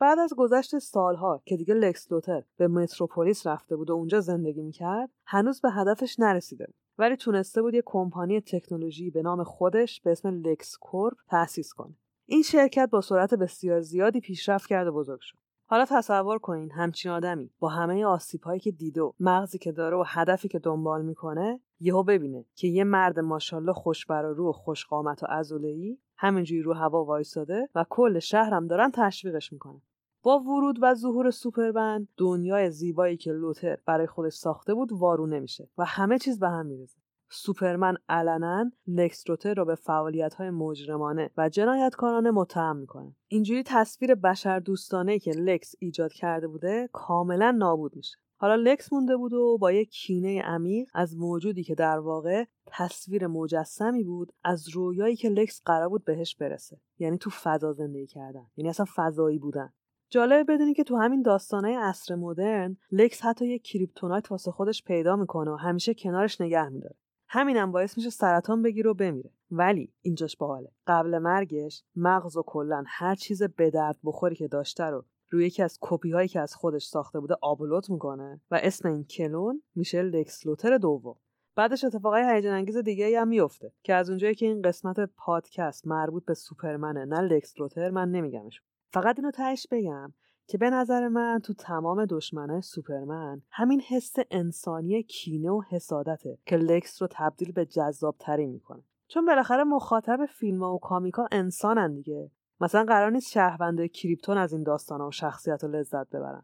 بنابراین شاید موجوداتی مثل دومزدی و دارک ساید خیلی باحال و هیجان انگیز باشن. ولی بعد انسانی امثال لکس لوتر و جوکره که می‌تونه تا بینهایت بهشون لایه های پنهانی و پیچیدگی بده. این دوتا وقتی تو داستانا سر و کلشون پیدا میشه مخاطب هیجانش چندین برابر میشه.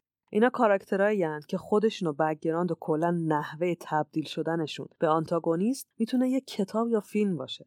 تو قسمت اول یادتونه گفتم که قهرمان تو ادبیات و سینما همیشه شخصیت مثبت نیست. در واقع کاراکتر اصلیه. این دوتا شخصیت هم یعنی جوکر و لوتر قابلیت اینو دارن که قهرمان فیلم و کتابای خودشون باشن. و تمام مراحل سفر قهرمان رو هم طی کنن حالا با شرایط متفاوت و نتیجه برعکس.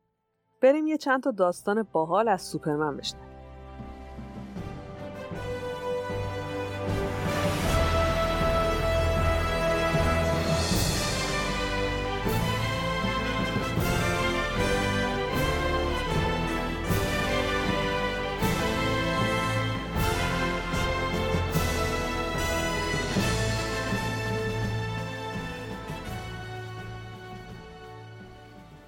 ماجرای اولی که می‌خوام خیلی مختصر تعریف کنم مربوط میشه به داستان بیعدالتی خدایان میان ما هستن سوپرمن قصه ما متوجه میشه که لوئیس بار داره. لوئیس کیه؟ همون همکارش که باهاش ازدواجم کرد. سوپرمن میره پیش بتمن که بهش بگه پدرخوانده بچه میشی. همون موقع جوکر لوئیس رو میدزده می‌بره. وقتی سوپرمن این موضوع رو متوجه میشه از جاستیس لیگ برای پیدا کردن لوئیس کمک می‌خواد. در نهایت جوکر و هارلی کوین لوئیس رو توی زیردریایی پیدا می‌کنن. سوپرمن وارد که میشه می‌بینه که جوکر و هارلی دارن رو لوئیس یه عمل جراحی انجام میدن. بدتر از اونه که دومزدی رو هم از فضا برداشتن آوردن پیش خودشون. خلاصه سوپرمن دومزدی رو می‌گیره زیر بغلش و میپرتش تو فضا ولی بعدا می‌فهمه که نه خیلی جوکر رو دست کم گرفته. جوکر جون ترکیبی از گاز وحشت و kryptonite رو قاطی کرده بوده که سوپرمن توهم بزنه. بعد سوپرمن لوئیس رو با دومزدی اشتباه می‌گیره و تحت تاثیر اون سوپرمن خودش میشه قاتل لوئیس. یعنی اصلا دومزدی وجود نداشته. سوپرمن لوئیس رو زیر بغلش گرفته بوده برده بوده فضا. تازه غیر از همه اینا جوکر یه ماشه به قلب لوئیس وصل کرده بوده که وقتی بمیره یه بمب هسته‌ای تو متروپولیس منفجر بشه و شهر کلا نابود شه که البته اینجوری نمیشه. لوئیس تو همون فضا جان به جان آفرین تسلیم می‌کنه. سوپرمنم بعد از سوگواری برای لوئیس و بچه به دنیا نیومدش میره زندان گاتم جایی که بتمن داره از جوکر بازجویی می‌کنه. سوپرمنم عصبانی میشه که بتمن انقدر داره گوگولی با آقای جوکر رفتار می‌کنه. واسه همینم بی معطلی و با وجود حیرت حضار دستشو محکم داخل بدن جوکر می‌کنه و قلبشو در میاره و جوکر میمیره. تازه این خشم و انتقام به همینجا ختم نمیشه. سوپرمن شروع می‌کنه با دیکتاتورای دنیا به جنگیدن و یه صلح اجباری به دنیا تحمیل می‌کنه. در اثر این اقدام اخیرش هم با ارتش آمریکا درگیر میشه تا اینکه بالاخره سوپرمن دوران عزاداریشو میگذرنه و کم کم سر عقل میاد. حقم داره دیگه. بالاخره موجود فضایی با کلی قدرت که حالا عشقش از دست داده. واقعا غیر از این کاری که کرد راه دیگه واسه آروم شدنش که نداشت. مثلا می‌شد بهش بگی برو یوگا مثلا با دوستات برو سفر یا چه می‌دونم برو پیش تراپیست. نمی‌شد دیگه. به هر حال حتی واسه قهرمان اهل کریپتون هم باید زمان بگذاره. حالا به روش خودش. یه داستان دیگه هم بگم. سوپرمن تمام ستاره. داستان از اینجا شروع میشه که لکس با یه حقه سوپرمن رو به خورشید نزدیک می‌کنه که باعث میشه سلولای بدنش پر از انرژی خورشیدی بشن و توانایی های جدیدی هم پیدا کنه. اما بعد از اینکه برمیگرده زمین متوجه میشه که بله به خاطر میزان زیاد تشعشعات خورشید مریض شده و یک سال دیگه بیشتر زنده نمیمونه. تصمیم می‌گیره برای عشق همیشگیش لوئیس هویت مخفیش رو افشا کنه. لوئیس زنده است تو این داستان و میبرتش به دژ تنهایی که بقیه عمرش رو با اون سپری کنه. تو پرانتز بگم این داستان واسه اون ورژنیه که لوئیس تا یه جایی نمی‌دونه کلارک کنت همون سوپرمنه. وقتی که دیگه کلارک همه چی رو بهش میگه لوئیس هم خونه زندگیشو ول می‌کنه و با هم میرن تو دژ تنهایی سوپرمن زندگی کنه. ولی سرنوشت ابرقهرمانا اینجوری تمام نمیشه دیگه. واسه موجودی که این همه مسئولیت سرش ریخته که happily ever after نداریم. سوپرمن و لوئیس می‌فهمن که لکس لوتر می‌دونه که سوپرمن داره میمیره. یه سرومی هم ساخته که برای مدت 24 ساعت می‌تونه باهاش به نیروهای سوپرمن دست پیدا کنه. این اطلاعات باعث میشه که دژ تنهایی رو رها کنه سوپرمن باز بره تو دل جنگ و این چیزا. نقشه لکس لوتر این بوده که خورشید رو نابود کنه و به جاش سولاریس رو جایگزین کنه که در واقع ورژن دستکاری شده خودش از خورشید بوده. اینجوری هم تو اون 24 ساعت قدرت های سوپرمن رو کسب کرده بوده. هم یکی از منابع انرژی رو مال خودش کرده بوده. ولی سوپرمن از راه می‌رسه. سولاریس رو که کلا با یه پرتاب جانانه نابود می‌کنه در آخر هم با یه بوسه از طرف لوئیس بدرقه میشه که بره ببینه چه بلایی سر خورشید اومد و خورشیدم درمان کنه. اینجا دیگه واقعا سنگ تمام می‌ذاره. جون خورشیدم می‌خواد نجات بده. اونم تازه با اون حالش سرطان هم داشته ماجرای دیگه که می‌خوام بگم خیلی جالبه و مربوط میشه به سری داستانه واتیف یعنی اگه اینجوری می‌شد چی می‌شد؟ یعنی مثلا اگه مامان بابای بتمن نمیبردن چی می‌شد؟ یا اگه سوپرمن به جای آمریکا میافتاد فلانجا چی می‌شد؟ کلا اینجوری بود که یه سری اتفاق کلیدی و سرنوشت ساز رو براش یه آلترناتیو دیگه می نوشتن و با یه مسیر متفاوتی داستان پردازی می‌کرد. این فقط واسه دیسی هم نیست. مارول هم این سری داستانا رو داره که تازگی هم اعلام کرده می‌خواد ازش یه سریال هم بسازه. خب برگردیم به سوپرمن.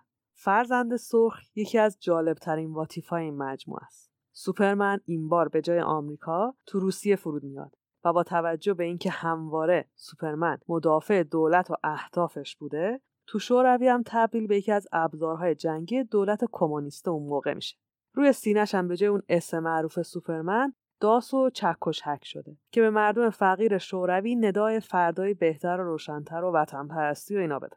آمریکا که به شدت از این سلاح مخفی شوروی ترسیده لکس لوتر رو مأمور می‌کنه که با تکنولوژیش راهی پیدا کنه.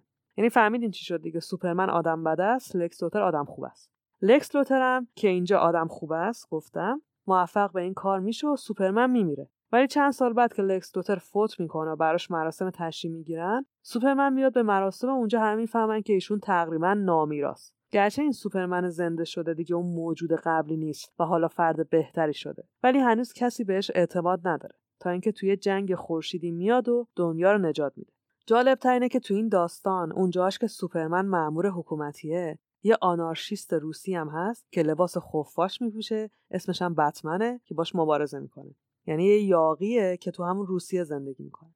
داستان سوپرمن تمومی نداره. کلی ماجرای جنگی و عشقی و رفاقتانه و اینا داره که وقت نمیشه بگم. الان میرم سراغ فیلم ها و سریال که برای خیلی از ماها در دسترس دارن. حداقل علاقه داشته باشیم می‌تونیم بریم اونا رو دانلود کنیم و ببینیم.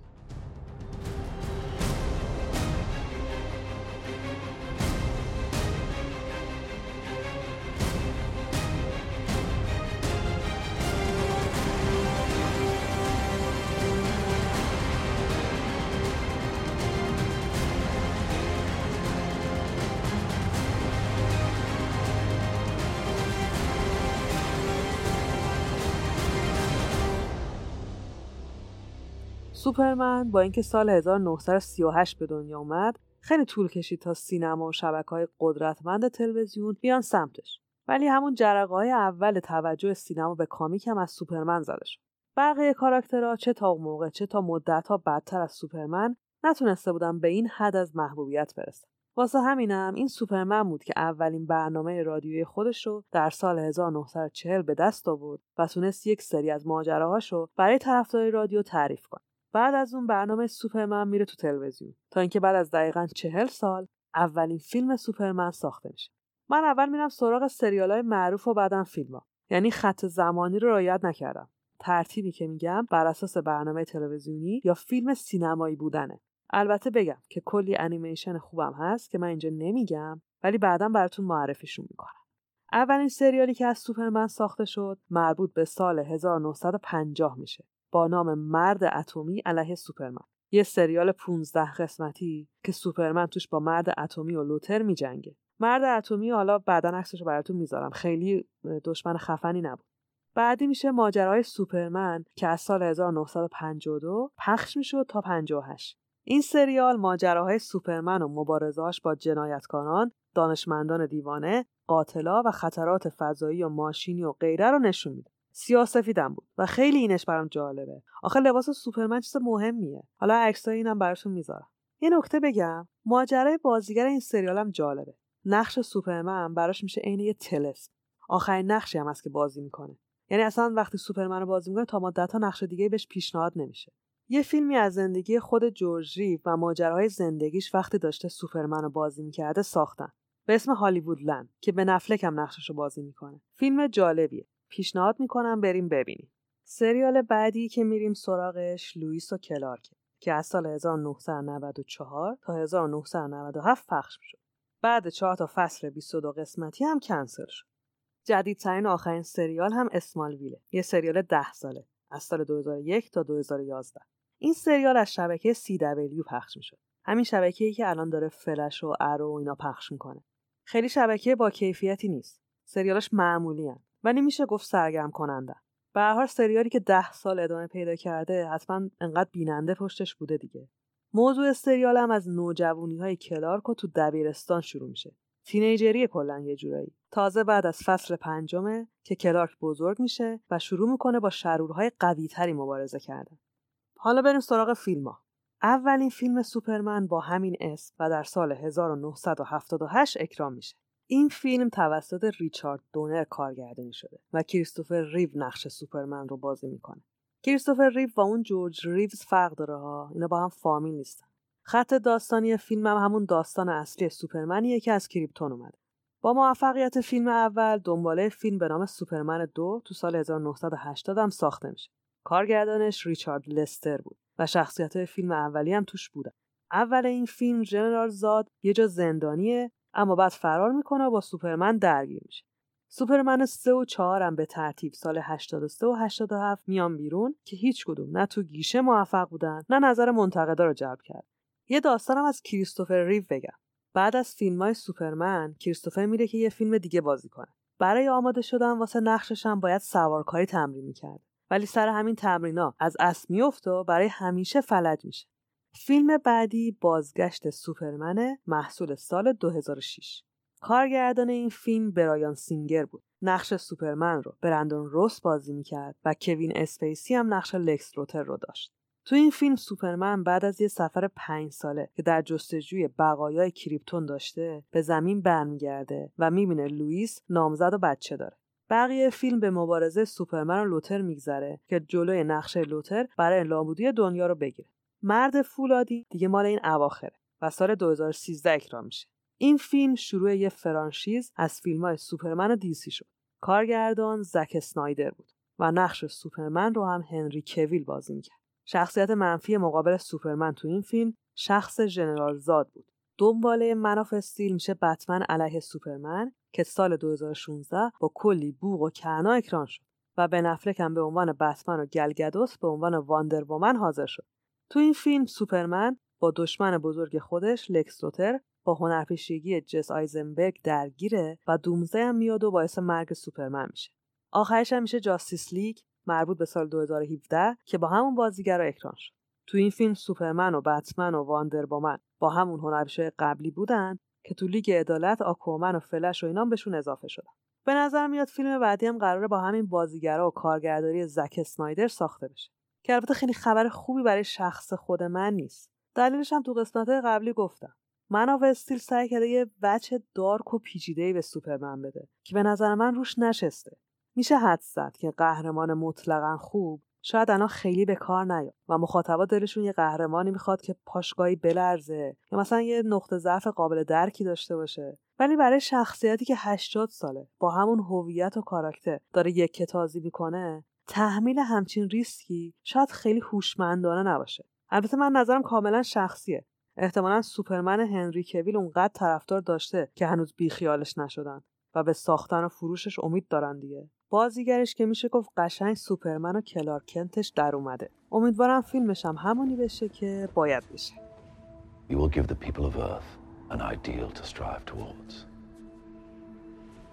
They will race behind you. They will stumble. They will fall. But in time, they will join you in the sun count. In time, you will help them accomplish wonders.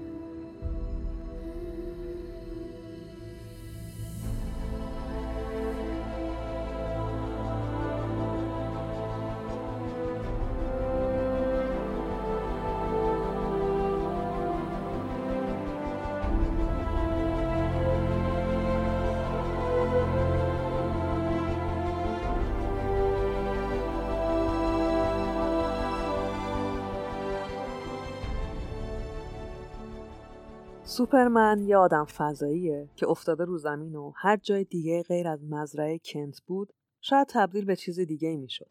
مثل همون داستان سقوط سفینش از کریپتون تو شوروی. ولی معصومیت و اصالت خانوادگی که تو فرهنگ آمریکایی خیلی مهمه تبدیلش کرد به کسی که تو دنیای آدما شد کلارک کنت خبرنگار و تو دنیای قهرمانام کرده سوپرمن در واقع داستان از همون اول یه جوری چیده شده که همه چیز رو میشه باهاش با ارزش های ملی و مذهبی آمریکا مرتبط دونست. هیچ ابرقهرمانی غیر از سوپرمن انقدر با سیاست و مسائل اخلاقی حکومتی درگیر نبود. خیلی از سوپرمن رو نمادی از قدرت آمریکا میدون. یه بحثی هم هست که آیا ایشون دموکرات یا جمهوری خواه. ولی حقیقتش اینه که به نظر من هیچ کدوم از اینا نیست. شما اگه یه آمریکایی باشی یا اصلا شهروند هر کشور دیگه هم باشی همه این سوالا در موردت مطرح میشه احتمالا ازت بپرسن مثلا اصلاح طلبی یا اصولگرا یا هیچ کدوم نیستی یا مثلا به چیزی اعتقاد داری یا نداری خداپرستی پرستی یا هرچی تو کشوری مثل آمریکا اعتقادات مذهبی مفهوم مهمی هم هست. چون هم خانواده و هم رسم و رسومات و این چیزا خیلی ارزشمنده واسهشون یا حداقل واسه عموم مردم. حالا منظورم چیه؟ منظورم اینه به هر حال تو خود ایرانم مثلا شخصیت مثل رستم تبدیل به این نماد ملی میشه دیگه. یه قهرمان خیلی خفن و عجیب غریب که کلی جنگ رو پیروز شده. با دشمنای ملی جنگیده با دیو جنگیده برادرش بهش خیانت کرده پسرش رو کشته اسفندیان رویتن رو از پا درآورده و همه این داستانام پیچیدگی جالبی پشتشون بود. روابط انسانی گاهی لطیف و گاهی آغشته به خون. اشتباهات ریز و درشت. عشقهای جاودانه گاهی هوسهای لحظه‌ای ولی هیچکی رستم رو وابسته به جناه خاص نمی‌دونه. هر وقتم لازم بوده به طور کاملا مستقل و با انتخاب خودش برای کشورش جنگی حتی اگه مخالف حکومت و پادشاهی بوده. یعنی چیزی که مهم بوده ملیت و مردم و تمامیت ارزی بوده. سه تا مفهومی که در واقع هر انسانی تو هر کشوری روش تعصب داره. حالا اگه قهرمان باشی برای تک تکشون احساس مسئولیت می‌کنی و بارش روی دوشت بیشتر از هر کس دیگه ای سنگینی می‌کنه سوپرمن هم همینه. بیشتر از اینکه بخواد نمادی از یک حرف یا دیدگاه باشه باستاب اعتقادات مذهبی و ملی خود مردم آمریکاست. مردمی که با تمام تضادهای سیاسی و اقتصادی که دولتهاشون با هم دارن خودشون ملیتی اخلاقگرا و وطن پرست و مذهبی می‌دونن و کشورشون رو بهترین کشور دنیا. بکگراندی هم که برای داستان سوپرمن انتخاب شده در راستای ارضا کردن همین حسا بوده. قهرمان شنرپوش با تولدی شبیه موسا معصومیت و پاکی در حد مسیح و قدرتی بیشتر از هرکول که تو مرکزی ترین ایالت آمریکا بزرگ میشه. جایی که قصه دیگه هم مثل جادوگر شهرآوز و اینام اتفاق میفته واسه همینم سوپرمن همه چون اینقدر ساده و غیر پیچیده می‌بینه. تشخیص خوب و بد براش نیازی به تعریف و قضاوت از پیش گفته شده ای نداره. خیلی روشن و محکمتر از این حرفها انتخاب می‌کنه و رنگ خاکستری براش معنی نداره. مثل بتمن فیلسوف نیست یا مثل ارو یا دردویل مارول یه یاقی نیست که قانون خودش اجرا کنه و کاری هم به پلیس و اینا نداشته باشه. سوپرمن کاملا تکلیفش مشخصه. آدم بدا ازش میترسن آدم خوبا هم عاشقشن. پس سوپرمن نشونه قدرت و سیاست نیست. باستاب باورهای مردمه. یه نمونه کاملا واضح از اینکه ثابت می‌کنه استوره کلاسیک و کهن الگوی قهرمان هیچ ربطی به زمان و تکنولوژی و جهان اول یا سوم بودن نداره. فقط و فقط انسان بودن. به عنوان یک گونه مهمه. و عموم انسان ها هم تشنه شنیدن و باور کردن این قصه ها و تکرار شدنشونن این چیزیه که تو قسمت اول گفتم. انسان همیشه کمبود داره و برای بهبود خیال پردازی می‌کنه. هیچ شخصیت و داستان تخیلی مثل یک قهرمان شکست ناپذیر نمی‌تونه توده مردم رو امیدوار کنه. در نهایت همه می‌دونن که این قصه ها با هر ظرفی که تکرار بشن به هر حال واقعی نیستن.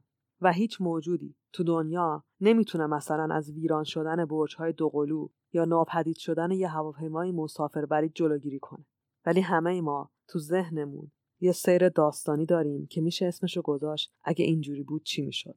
احتمالا جری و جو هم با همین ذهنیت رفتن سراغ خلق این شخصیت. دوتا مهاجر یهودی بودن که باید برای آمریکایی شدن و پذیرفته شدن تلاش می‌کردن. جنگ جهانی اول رو از سر گذرونده بودن و داشتن می‌رسیدن به دومی. هیتلر هم که قوقا کرده بود. حالا وقتش بود که سوپرمن بیاد و همه چی رو عوض کنه. سوپرمن واتیف ذهن جری و جو بوده. موجودی که از تخیل و رویاهای اونا بیرون اومد و شد شروع و منبع امید و سرگرمی و کلی چیزای دیگه. جری و جو دیگه زنده نیستن. تو دهه 90 هر دو فوت کردن. ولی جا داره اینجا یه بعدیاتوری واسهشون بریم. جری و جو عزیز. روحتون شاد و هنرتون جاودان Well, Superman came about because uh, both Joe Schuster and I were uh, great science fiction fans back in the 1930s. And to fill you in a little on the really the beginning of it all, one night, as has been mentioned in uh, past stories, ideas kept coming to me, and I kept getting up again and again during the night and just jotting down these ideas and uh, these scripts until uh, very early the next morning I dashed over to Joe's house, which is about 10 blocks away. I, I showed him the uh, script of Superman, the entirely new concept in which there would be a meek, mild mannered reporter, Clark Kent, uh, Lois Lane, who scorned him, but who was uh, who flipped over Su- uh, Superman, not knowing that Superman and Clark Kent were one and the same person. Now, you want to stay? you want to stay with your reaction? Well, I was was when very, you... very excited about the whole idea. I just, uh, I just uh, uh, took on uh, the same enthusiasm. I, I thought it was a terrific idea, and we went right to work. Uh, right then and there. You sat down at the out- drawing uh, board and you, spent be- the and you began day. designing the uh, the way the characters Yeah, look. we right? spent the entire day working on it, all afternoon, and and we uh, at the drawing board, Jerry and I, and uh, Now I remember that the uh, matter of, of the costuming of Superman came Yeah. up, and, I, and I, re- I remember two suggestions I made to you.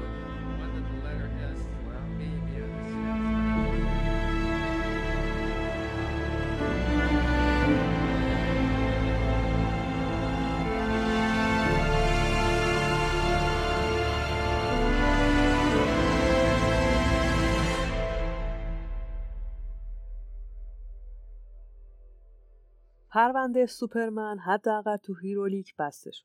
گرچه گفتنیا واقعا کم نیست. ولی امیدوارم تا یه جایی تونسته باشم این قهرمان 80 ساله رو معرفی و تعریف کرده باشم. احتمالا اینجا باید تمومش کنم. ولی یه موضوع خیلی جذابی است که دلم می‌خواد بگم. هم به سوپرمن ربط داره و هم نداره. اونم در مورد نیچه و سوپرمنشه. نیچه تو کتاب چنین گفت زرتشت یه نظریه مطرح می‌کنه و اسمش رو می‌ذاره ابر انسان من خیلی جزئی و فلسفی وارد قضیه نمیشم. به زبون خودمون نیچه منظورش این بوده که انسانیت نقطه پایان و دیگه ته تکامل و خلقت نیست بلکه مثل پل میمونه که باید از روش گذشت و به مرحله بالاتر دست پیدا کرد. اون این مرحله رو شعن ابر انسان می‌دونه و میگه انسانهای معاصر باید معنای زندگی رو تو این جایگاه جستجو کنن. به این مرتبه هم تنها از طریق چیرگی بر وضعیت کنونی و گذشتن از وضعیت انسانی میشه دست پیدا کرد. اما ابر انسان نیچه کی هست؟ چه خصوصیاتی داره؟ تو تفکرات نیچه چه ضرورتی به وجود ابر انسانه واژه اوبر منش ترکیبی از اوبر به معنای ابر و منش به معنای انسان. این واژه در فارسی ابر انسان مافوق بشر از ما بهترون و فرا انسان هم ترجمه شده. ایده ابر انسان در تفکر نیچه معماگونه است. بنابر بعضی از عبارات نیچه ابر انسان کسی که در زمان آینده سر و کلش قرار پیدا بشه. حالا اینجا یه سوال مطرح میشه که آیا ابر انسان نیچه مثل مهدی مسلمونا میمونه یا مثلا مسیح مسیحیا؟ یا اینکه انسان تحت فرایند تکامل می‌تونه به یه ابر انسان تبدیل بشه؟ گفتم که خود نیچه تقریبا معماگونه قضیه رو باقی گذاشته و هر کسی تفسیر متفاوتی داره.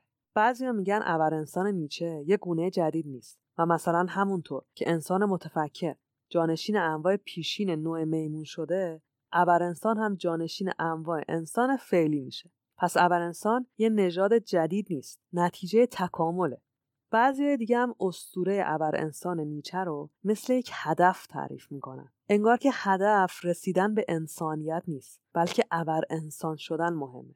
اما این به این معنی نیست که انسان طبقه فرایند طبیعی به ابر انسان تبدیل میشه بلکه ابر انسان به وجود نمیاد جز با شکستن ارزش های قبلی و آفریدن ارزش های جدید. به نظر می‌رسه که نیچه اصلا عمدن تصویر ابر انسان رو مبهم باقی گذاشته. شاید بشه گفت ابر انسان تو کتاب چنین گفت زرتوش نهایت آرزوی بشر باشه ولی خصوصیاتش واضح نیست. اگه تو آثار نیچه بگردیم می‌تونیم چند تا ویژگی اصلی رو براش پیدا کنیم.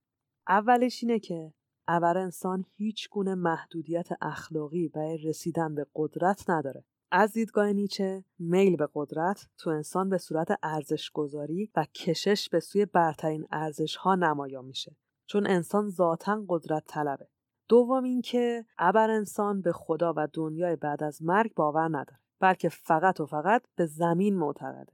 ابر انسان موجودی فرهیخته کاملا آزاد و مستقل با مهارت‌های کامل تو همه کارهای بدنی و غیر بدنی ناتوانی رو تنها رزیلت انسان می‌دونه. سومیش هم اینه که جانشین خدا در تفکر نیچه در واقع همین ابر انسانه. با شخصیتی متعالی که می‌تونه به راحتی زندگی رو تجربه کنه. این موجود نیرومند و سالم حیات رو با همه لذت‌های زمینی و جسمی تجربه می‌کنه و گفتم دیگه هیچ اعتقاد و محدودیت اخلاقی و قانونی هم براش مفهومی نداره.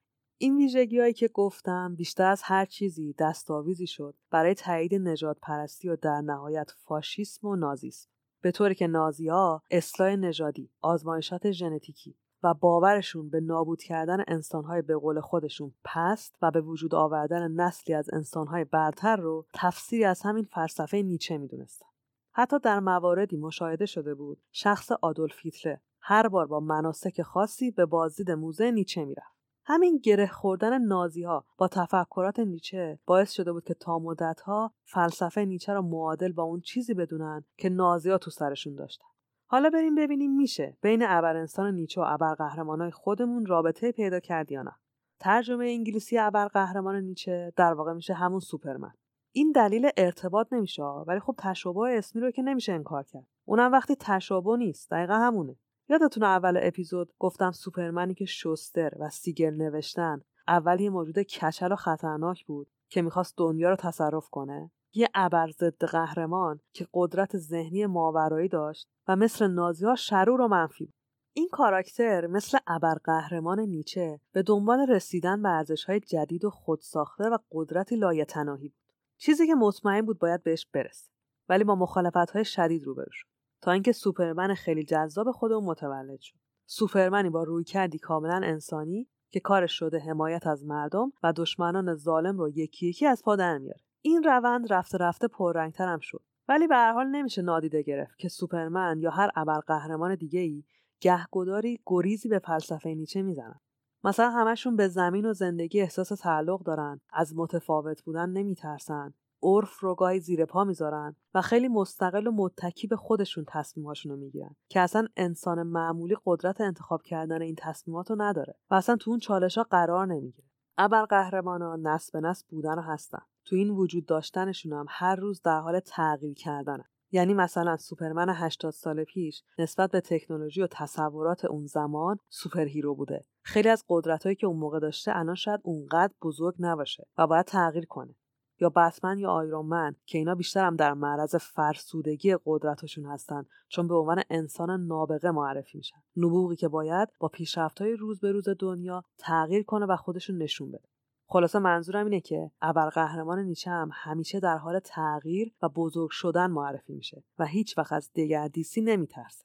اصلا به طور کل از هیچی نمیترسه. کامل دیگه کامل و بدون نقص. ابرقهرمانا هم همینن. خیلی وقتا نمیشه خوب و بد رفتارشون رو تشخیص داد و دنبال خیر و شر تو افکار و اعمالشون گشت. نمیشه محکومشون کرد یا تشویق. چون به عنوان یک انسان معمولی اصلا ایده ای نداریم که بتونیم این کارو بکنیم. این در واقع همون ویژگی بارز اول انسان دیگه. هر کاری که انجام میده در جایگاهی بالاتر از خیر و شر قرار می‌گیره. این بحث خیلی فراتر از علم منه و همون جوری هم که گفتم فقط ترجمه‌ای که از اساتید مختلف پیدا کردم و به زبانی که خودم بفهمم و بتونم بیان کنم براتون گفتم. یه نکته بگم و تمام. جو و جری طبق چیزی که گفتن هیچ ایده ای از این ابر انسان نیچه نداشت و همه تشابهات تصادفی که اگه اینجوری هم باشه بازم جالبه. چون خب به حال نشون میده چه فیلسوف باشی چه هنرمند محدودیت ها و ناتوانی های انسانی در برابر جنگ و خرافات و این چیزا تو رو مجبور به خیال پردازی و ساخت موجود برتری می‌کنه که هیچ کدوم از این ضعفای انسانی و زمینی نتونه جلوشو بگیره و محدودش کنه.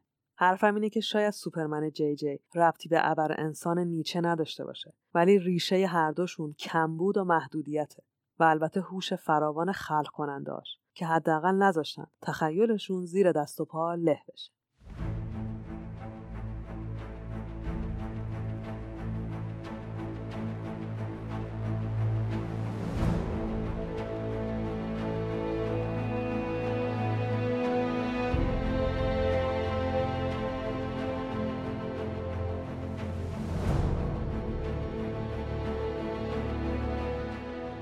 چیزی که شنیدین چهارمین قسمت از پادکست هیرولیک بود.